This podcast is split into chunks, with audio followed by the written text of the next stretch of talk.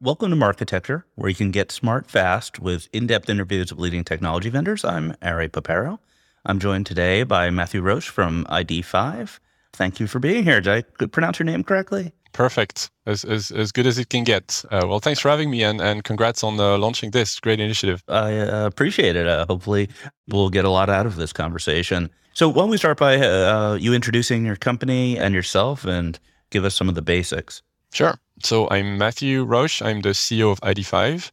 And ID5 is, a, is an identity company, four years old now, created in, in late 2017, originally in Europe. We're now 40 people across Europe and the US. And our mission as a company is, is to support digital advertising by making identity work in a post cookie, post MAID, privacy first world. Identity is obviously a very important part of what makes digital advertising valuable for brands and, and publishers, what makes those transactions work better than, you know, analog or, or let's say traditional media. And we've been working as an industry with kind of historical uh, methods that are either no longer available or no longer suitable. Uh, and so our, our job is to really kind of build a better infrastructure for advertising to work on top of. So let's dive into the product. And this is pretty abstract. Like it's not a UI you can log into. Uh, it's not uh, workflow. can't demo it. No. Um, so, but I, I want to make sure that our listeners and the people watching this really understand what it is. Sure. So I guess to tee it up, in the old world, anyone who had a tag on the page could read and write their own identity through a cookie that was yep. anonymous or pseudo anonymous. And then they also could potentially bridge that to something less anonymous, like an email address or yep. other PII in the old fashioned way of talking about it. Um, yep. Tell me now, in this new world, you ID5 is an ID and it's a universal ID across all the parties in the transaction. Yeah, so it's it's it's interesting. The the world that you described is the world of autonomous identification, as as we like to say, because platforms, right, people operating advertising transaction buyers and sellers are third parties to the page on which the ad is going to be served, right? And as third party, you were able in the past to autonomously identify users by using MAIDs or cookies on your own almost right? Like without having to ask for permission or without having any technical limitations right? And so this we, we come from this place of autonomous identification where everybody had their own ability to differentiate one device from another right? And and with with the dec- deprecation of cookies with the deprecation of mobile ad ids we're getting into a world where as a third party you're really a second class citizen when it comes to accessing the site. And so you cannot autonomously identify users anymore you have to be told who they are, right? Right. You're on the outside. That's the uh, shift. You're on the outside looking exactly. in. Exactly. That's that's the shift that's happened. That that's happening, and that's going to happen over the next four years. It's this this inability of people to autonomously retrieve their own ID, right? And so that shift means that you have to tell them the page has to tell them who the user is, who the device right. is, right? Yep. And and to do this, you need kind of a consistent identification method on as many devices, as many sites as possible and you need a universal language, right? A, a, notion of currency, because not only do people need to be able to read it, but they need to be able to use this identification method to share information with each other. And that's right. where the notion of currency really becomes relevant. It's a means of transacting, it's a means of collecting information on customers, and it's a means of transacting information between platforms on, on those customers. So that's okay. that's the shift that's happening right now. And that's why what we do becomes relevant because in the past, right? Why why do you need people to tell you a user? You could you could just read it from yourself, right? You you could yeah. you could kind of try to find other information that you didn't have. You could source email address to kind of tie your cookie to an email address. You could source profile information, right, to enrich your understanding of a customer. But basically, you could know that this device, right, is always the same device using cookies and mobile ad IDs. Now you can't anymore. Yeah. So let, let's talk about how your product solves this problem because it's a really daunting problem. The problem itself is, I would say, unsolvable at a perfect level. Like we can never perfectly know every, every user yeah. in every environment. So it's a question about how close you can get.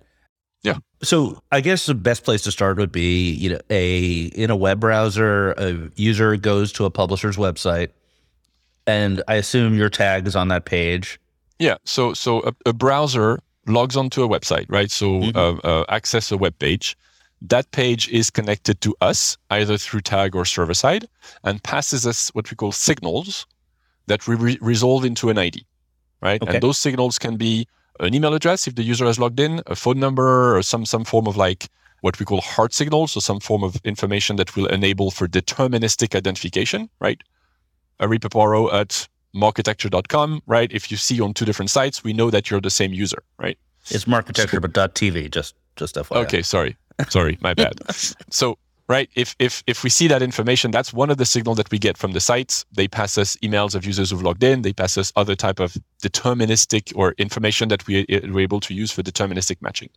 And then they also pass us what we call soft signals, which are signals that will be processed through an algorithm so that we can guess with a high enough level of confidence that yes, because you have this IP address, you were on that site at that time of the day, you have this user agent or this kind of, you know, set of char- characteristic on your machine, we recognize you as being the same one with a high enough level of confidence, right? Right. So our job is to, is to take all of those signals and we take 10 billion signals a day. So we have like, you know, a huge coverage of, of devices and, and through and websites and apps, take those signals and resolve them into an ID that we then provide back to the site. And then what the site does with that ID is that it shares it with their SSP, their DMP, you know, a, a CDP, et cetera, et cetera, so that those platforms who are third party servers to the site have an ID to work with and to do what they do, which can be profiling, which can be frequency capping, monetization, attribution, measurement, targeting, et cetera, et cetera. So is it a centralized database of all the IDs that you have? Yes. I mean, it's technically decentralized uh, in, a, in a cloud infrastructure, but it is it is one central repository of signal that mm-hmm. we look up to then uh, determine what is the ID of that particular uh, that corresponds to that particular set of signals. Elephant in the room: privacy. Privacy. Okay. Favorite topic. you mentioned IP addresses. You're you you're creating an ID that's centralized it sounds an awful lot like you're a controller and that you need consent uh, in GDPR yep. land uh, for doing what you're doing. I'll start there. What's your point of view on that? We are, and we do. Okay, you're a controller, right? So a publisher needs to get uh, they need to disclose consent.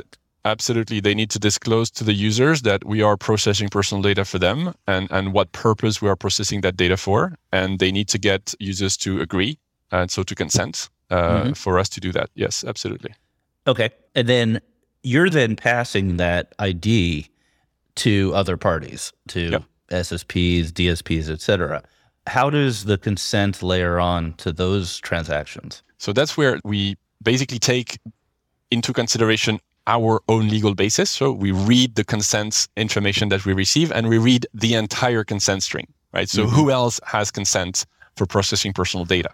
And that's the basis on which we encrypt mm-hmm. the ID right? So if you say, you know, again, DSP1 has consent, but DSP2 does not have consent, the string that we provide, the ID string that we provide, is decryptable by ID1, but not by ID2. Okay. So we enforce that kind of consent preferences, those preferences expressed by users, so that only DSP1 is able to use the ID and so to overlay data and, and use personal data for that given user, and DSP2 isn't. Similarly, the graph will be filtered on IDs that have been consented to for the different clients to which we deliver it. Thanks for listening. To hear the complete interview, subscribe at marketecture.tv.